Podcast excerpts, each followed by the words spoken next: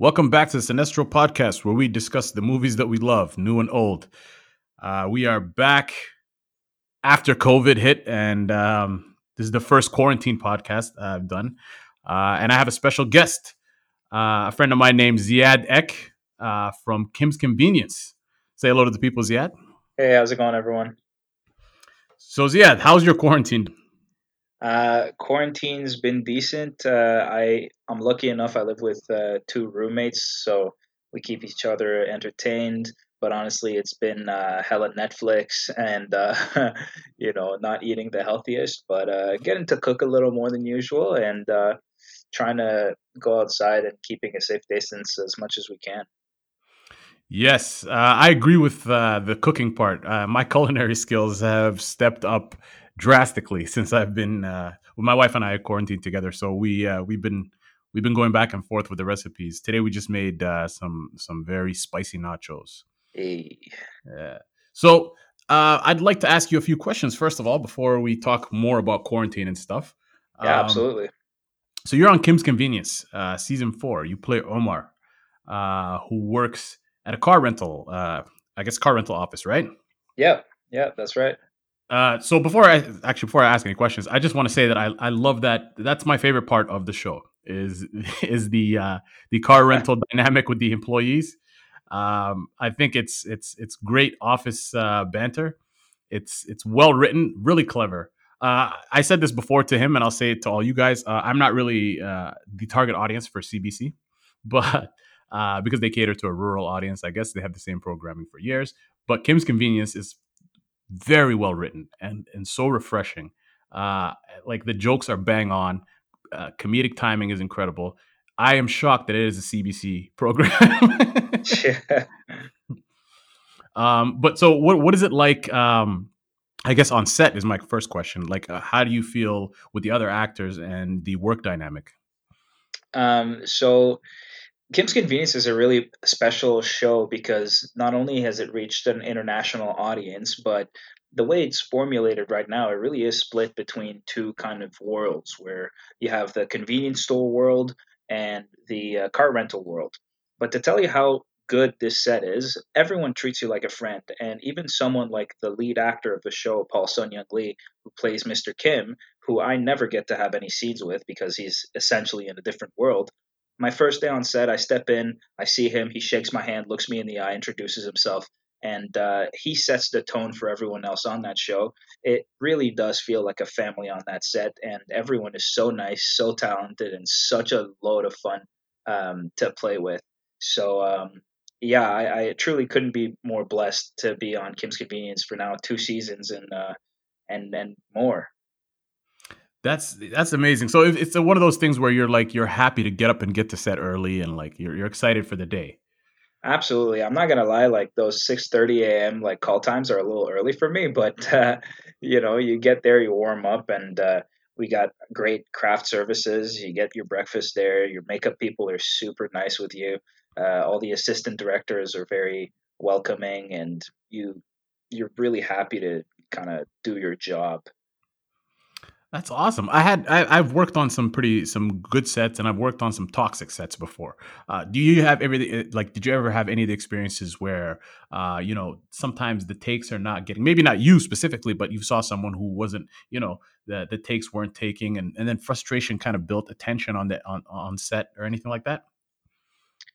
Um, for Kim's convenience, uh, it, really depends on the director. We I've had the pleasure of working with three rotating directors, and uh, a couple of them are really quick with their takes, and a few of them like to give you a few more takes. Um, but really, because everyone is so prepared most of the time, it you don't get to get frustrated. You get to keep playing and have more fun with it. And uh, if you do get frustrated, there you're lucky enough to have a very good supporting cast around you that'll bring you up and help you elevate the scene. Honestly, that's how that's how it comes off. Even as a viewer watching it, it doesn't. Yeah, it, exactly how you describe that is what it sounds like. Uh, it sounds like a very friendly environment that Yeah. that kind of nurtures talent rather than you know squeezes it out of you. And you know what I think is a bit of a secret uh, for why it works so well is that a lot of the people that work on Kim's Convenience, the actors, are come from a theater background, and as people may or may not know, the, there's slight differences in the way you act for the screen and for the stage. But when you have that experience of having gone through theater school and working in a very collaborative kind of way when you're a theater actor, there are just certain habits, I guess, that uh, shine through when you're on set. And every everyone that's on Kim's Convenience tends to have some kind of solid improv or theater uh, kind of background because they work a lot with Soulpepper actors from Toronto as well. Oh wow, yeah, that, that really shows. And I guess it, like uh, stage plays are different, right? I guess the memorization of your lines is a lot more crucial for stage plays rather than uh, than than than uh, screen work, right? Yeah, like you you have a bit of leeway. We have a great uh, script supervisor who helps us uh, keep on track with the lines we say, but uh, the difference being that in a play, you it's a long form kind of thing. You have an hour and a half to remember, and you got to hit your mark every single time. With a TV show, you get to do it over and over again if you mess up, and the lines tend to be shorter. There aren't as many like big paragraphs, and so you get to focus on like five things to say at a time, and then compartmentalize that and move on to the next. Yeah, I mean it's and and then you know the editing room floor kind of makes it look seamless, right at the end. So it's yeah, and of course that's that's where the magic is made, really. Uh, yeah, it really is. I've I've sat in on some. I, so I I recently directed and wrote my first short film, uh, not uh, right before quarantine. I guess February, uh, late February, and that uh, I sat in on the editing, obviously, because I have to have final say. But the editing is where it's it's like it's legit sewing magic together, and it, it you can't do anything. And, and, just just like for a short film that we did a twelve hour shoot almost, eh, it was you're nothing without your team. So that's why I was asking these questions about your work atmosphere and stuff because to make something come to light that that's like Kim's Convenience is that much high quality, uh, you got to have an awesome all star team, and that's what you guys have right now. Absolutely, you really do need everyone to be on their A game, and plus, like I, I should say that uh, this season four that just uh, finished airing in Canada and is now on Netflix in the US and in a lot of international territories, uh, the writers really elevated their game by a couple of notches. It really is the funniest season produced of the show so far. And I think that's synonymous also with the show taking off the way it does.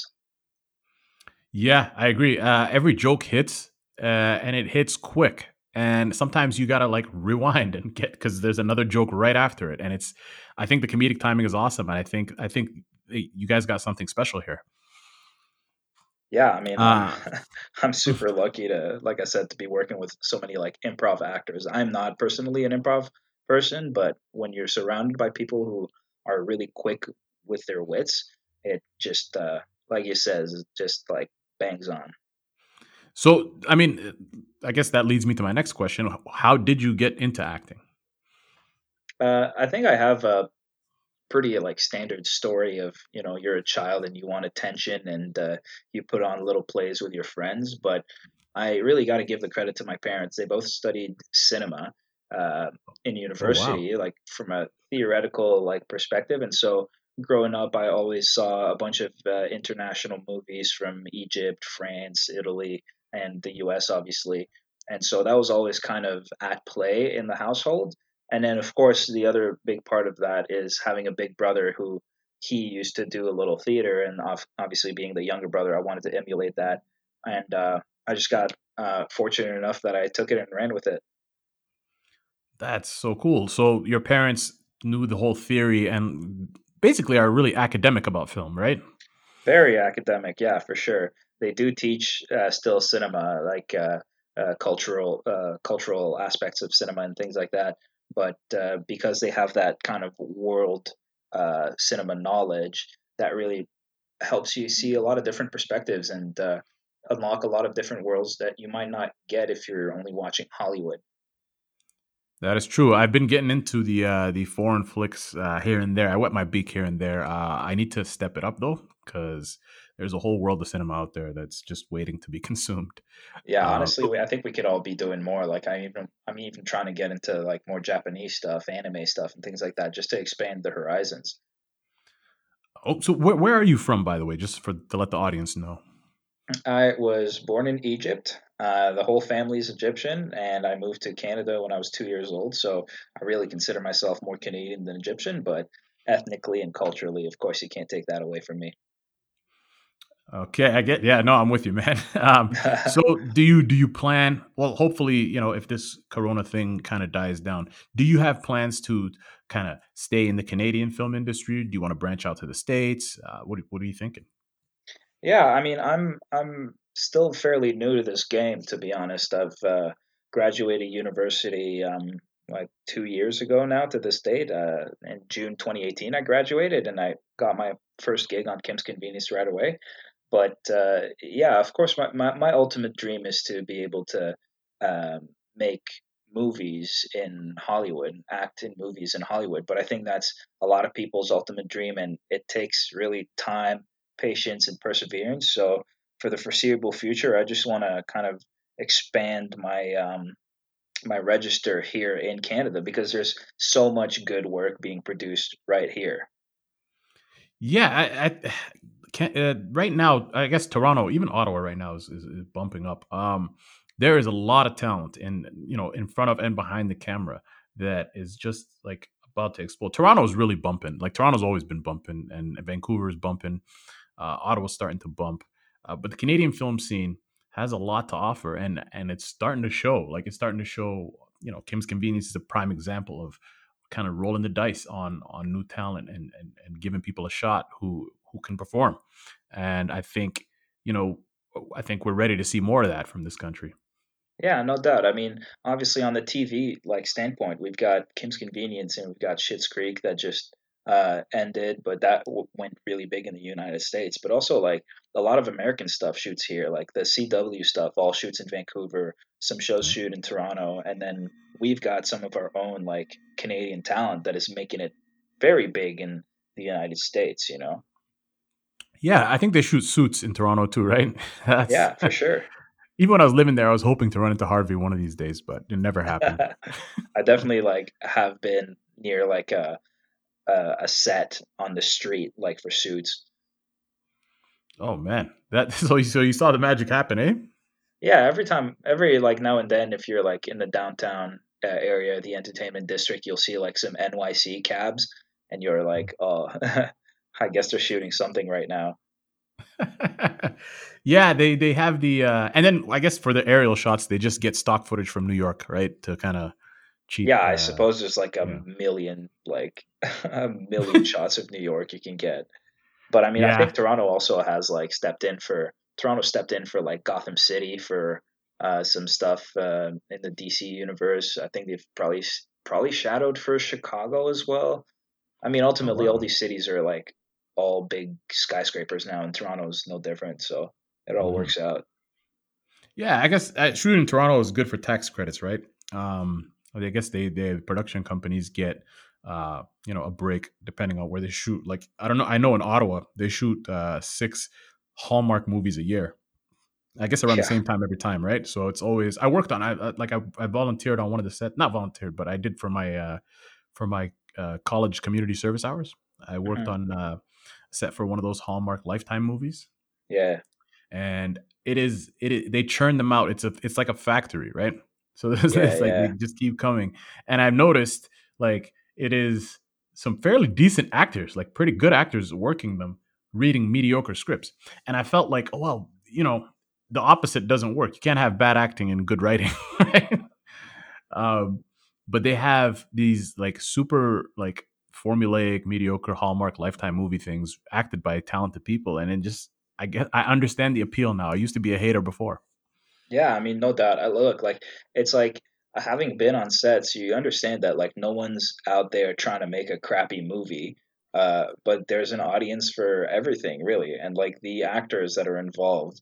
Uh, unfortunately, they end up in that kind of like cookie cutter setting, but it kind of is what it is because there's an audience for it. Like as long as people are going to watch these the same Hallmark Christmas movie being made like a billion times a year times like the last 20 years, then they're going to keep making it. Yeah, yeah, there is a, there's a legit audience for it, and you know what? It's like they. I, I like seeing. I, I think it's I think it's nice seeing a crew that can rely on uh, you know, constant work in the same field, and you know what I mean. Like it pays it pays a lot of people who want to be in the industry. So eh, for sure, know, looking I mean, at it from that, yeah, it must be really nice for them, no doubt.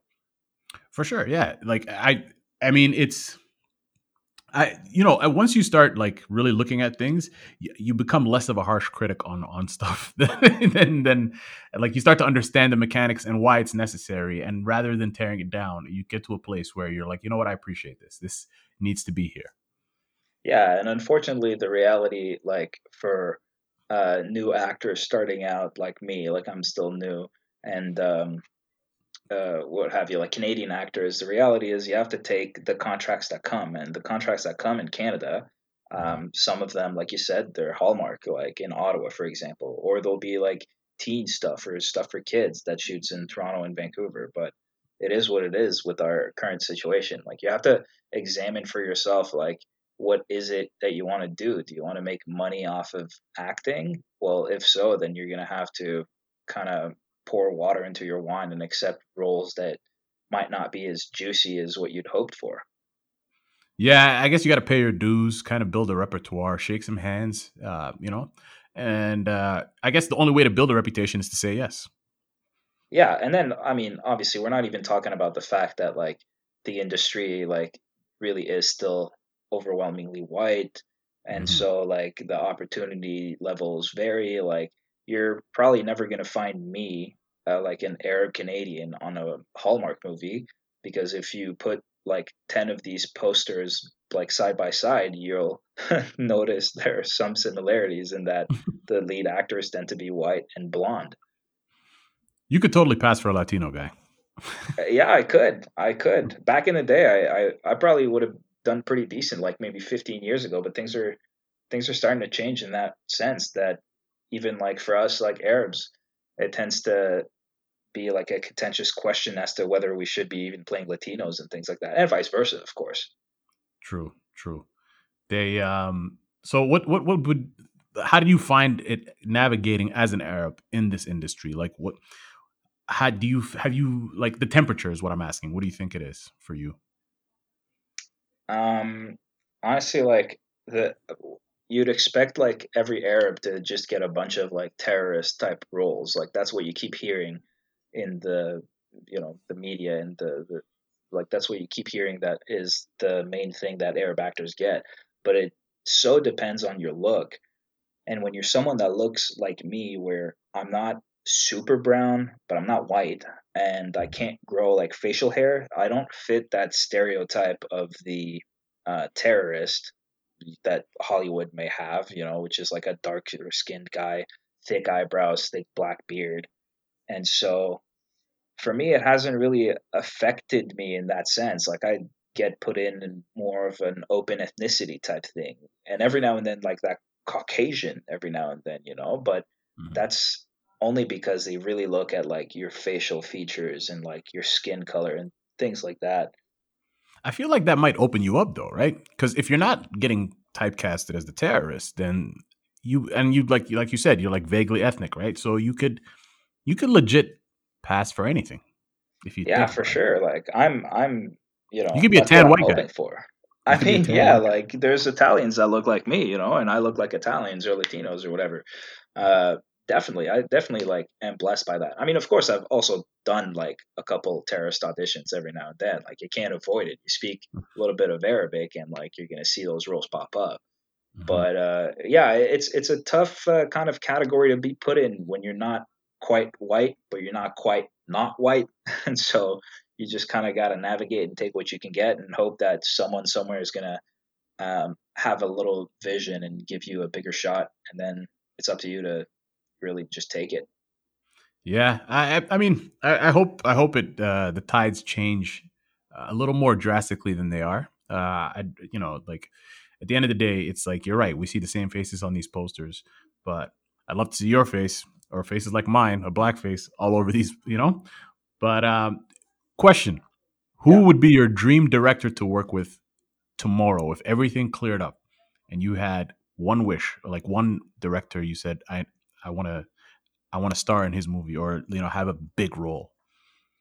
Wow, that's crazy. There's like obviously like so many directors. I mean, okay, three in no particular order. Then that I won't make you narrow it down to one. Oh, three, yeah, no, three is perfect. Look, I have a top two right away, which is Quentin Tarantino and Martin Scorsese. My God, my kind of people, you know this. you know, like they're obviously like Scorsese is basically the greatest director of all time, or the greatest oh, director living all time. You know this and uh, Tarantino like it has created himself such a niche in what he does, and unfortunately, he only has one movie left, according to him. But you know, we'll see. Uh, so these would be two, uh, absolutely no doubt, no questions asked. And then the mm-hmm. third, the third, you can slot a few people in. Like, of course, there's our Canadian boy Denis Villeneuve, who does a lot of great work these days. Um, who has I'm thinking, legit dominated this last decade. yeah, oh, he's killed it. Like even like talking to some buddies sometimes they won't recognize the name, but then I'll list the movies and they'll be like, "Oh yeah, no, he's dope." Mm-hmm. Uh, so someone like that that hits a little closer to home, or Christopher Nolan, because like I'm a huge Batman fan and my favorite movie is Inception. So Christopher Nolan oh. seems like it oh. would be a lot of fun to work with.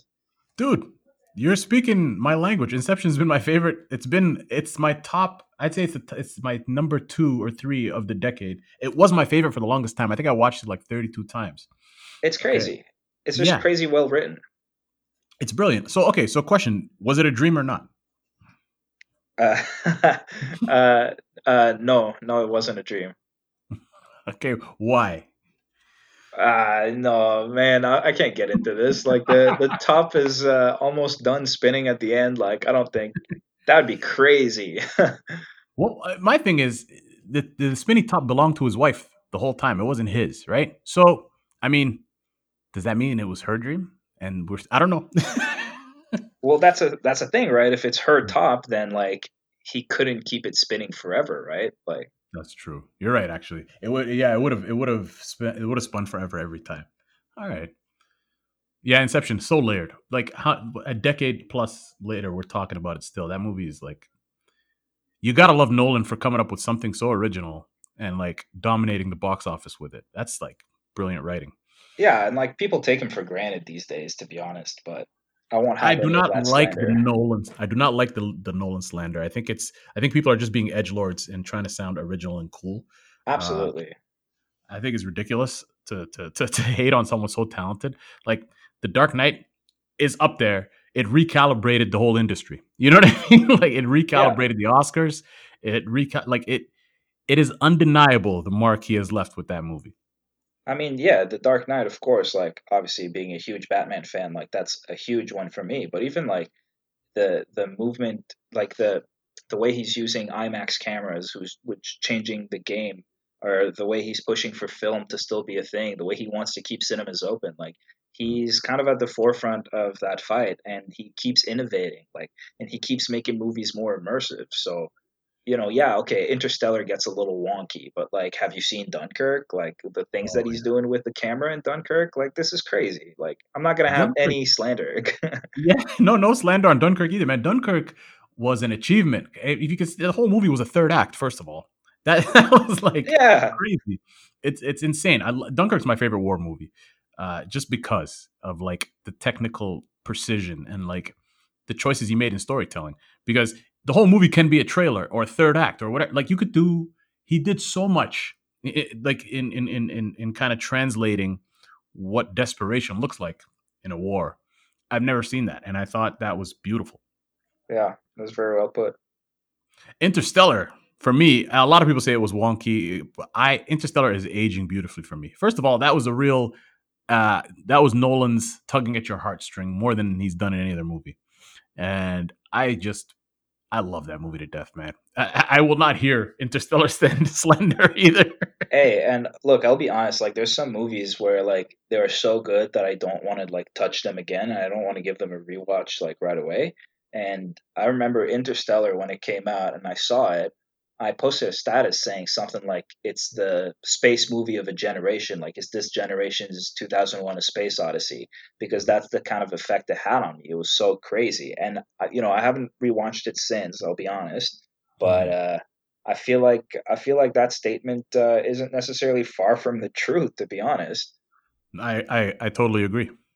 I totally agree. I love ahead of his time. Yeah, man. I love the whole gravity uh, and and love transcending time and space. I thought that was beautiful, yeah. and I thought that was you know Anne Hathaway's little speech there about why do we love people are that are dead? It's it doesn't make sense, and like I'm like, it's just poetry, man. I just loved it. Yeah, it tugged at my heartstrings. How'd you feel about Arrival? I know we're, we're going way off topic. I'm just nerding out with you for a sec, but yeah, for but, sure. But speaking of space movies, how did you feel about Arrival? Bro, Arrival hit me like a ton of bricks. Okay, like I'm watching the whole thing and I'm like, all right, like this is cool, this is cool, whatever.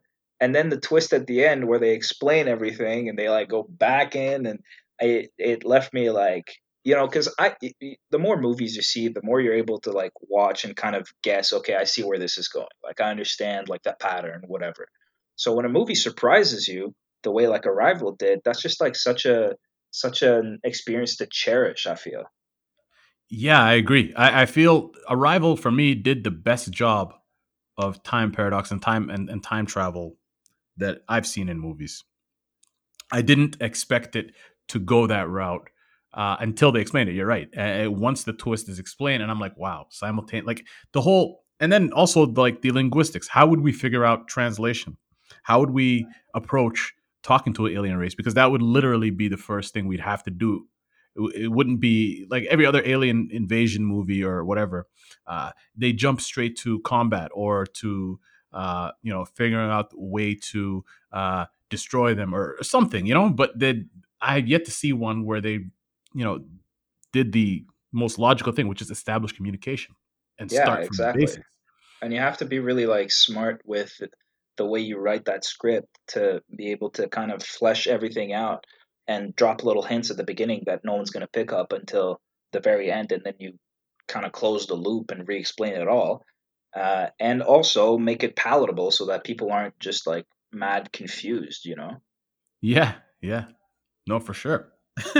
All right, that was a bit of a nerd out session. Uh, yeah. Also, uh, two more questions about about about uh, your favorite movies and stuff. How did you feel, first of all, about The Irishman? Um, okay, The Irishman. I'm like I said earlier, I'm a huge Scorsese fan. I sat through that entire movie. I saw it at TIFF uh, at the Lightbox. I mean, not during the festival or anything. Uh, and I sat through it, and I loved it.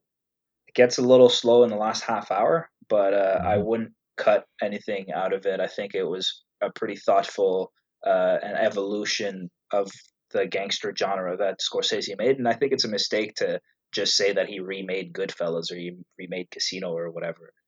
Yeah, um, yeah, I don't like that slander either. no, I'm on board with it. Yeah, and how did you feel about Once Upon a Time in Hollywood? Kind of the same thing. Like Once Upon a Time in Hollywood was a blast for me. Uh, it's a fairy tale, you know. Like I don't, I don't really see the issue with uh, the ending, the way it changed history, because he's done that before. Mm-hmm. Is it his best movie? Uh, no. Like I, I do a ranking of his movies, and I place it right smack dab in the middle, like at number five probably.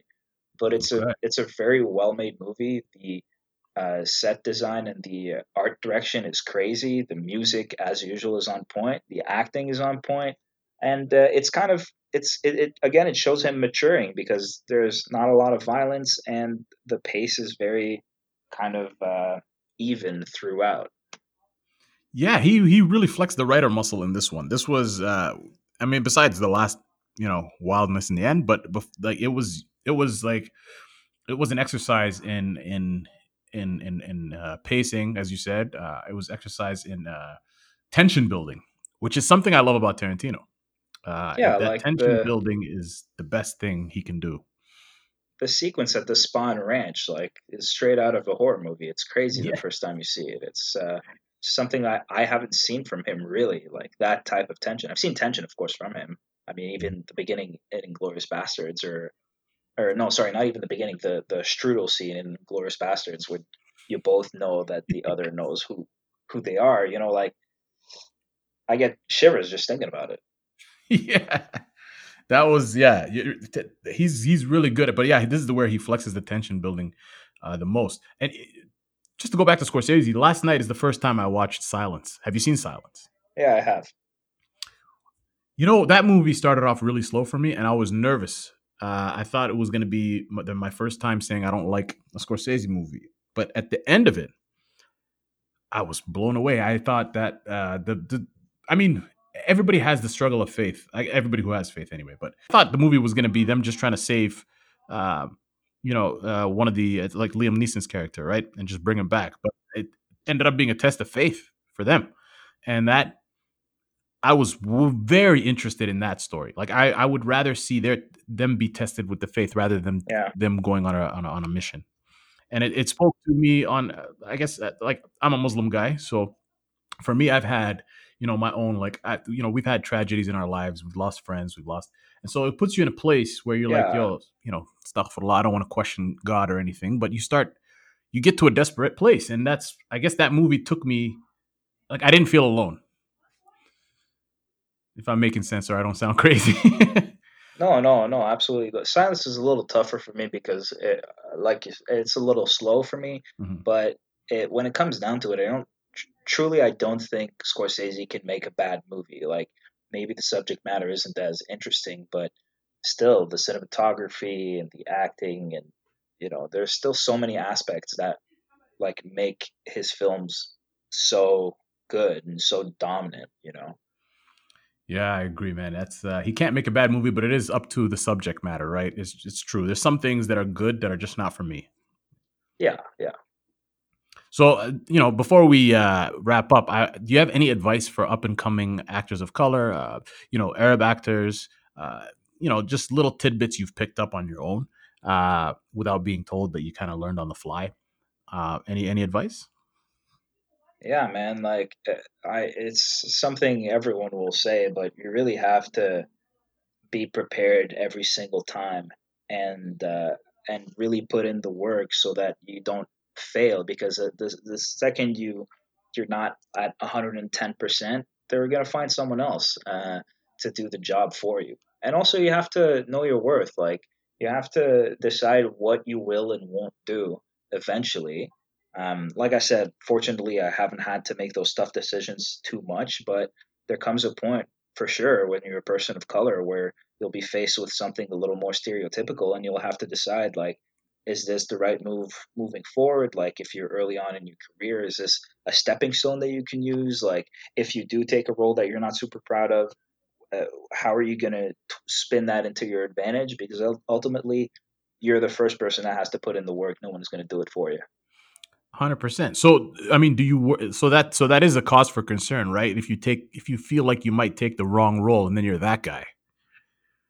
Yeah, like you know, I, I've I've had to get some some sides translated into like transliterated from Arabic into like English, but speaking Arabic, um, because I I can't uh, read or write Arabic, and uh, I, my brother would help me, and he'd say like, "Look, you, you shouldn't be doing that role. This this is terrible. Like this is not only badly written, but it also doesn't make historical sense, and so you're just furthering the stereotype."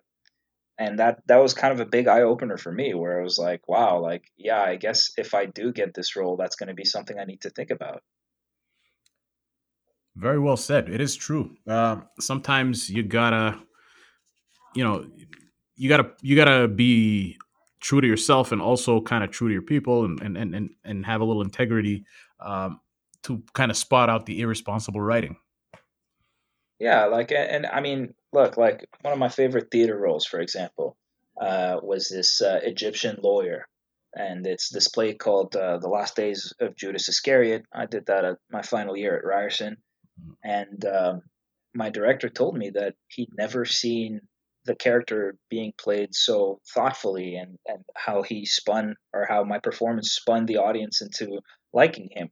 And the reason being is that most people that do this role aren't actually Egyptian. Most people are, you know, some form of like brown, quote unquote, brown person. Like they might be Indian or Pakistani or whatever, Mhm. um, so that they could pass as Egyptian.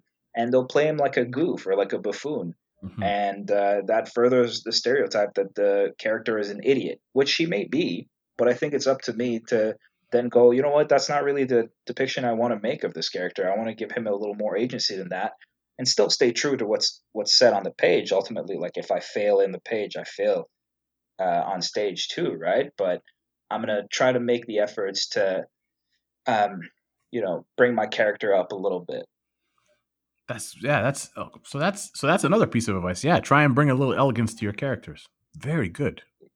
Yeah, as much as you can. Obviously, ultimately, like the director is going to decide how it should go. The in the editing room, they'll they'll spin it the way they want to, but you you can only do what you can control, and what I can control to the best of my abilities is how I present myself, how I portray myself, and I'm you know try to make the best out of it. Oh, that's okay. That's great advice, man. And uh, all you uh, aspiring artists and uh, actors of color, and you know, white actors too. Uh, it, I think that advice goes uh, to everyone. Um, but yeah, thank you for for joining us on the Sinestro podcast, Ziad. I hope you can come back again sometime, and uh, we could chat movies and TV again. yeah, thanks so much. It was a blast. All right. Well, you guys stay safe. Uh, enjoy this quarantine. Try and uh, you know watch as much movies and TV as you can. Stay safe. Uh, social distancing, and uh, that's our pod for today. Sinestro out.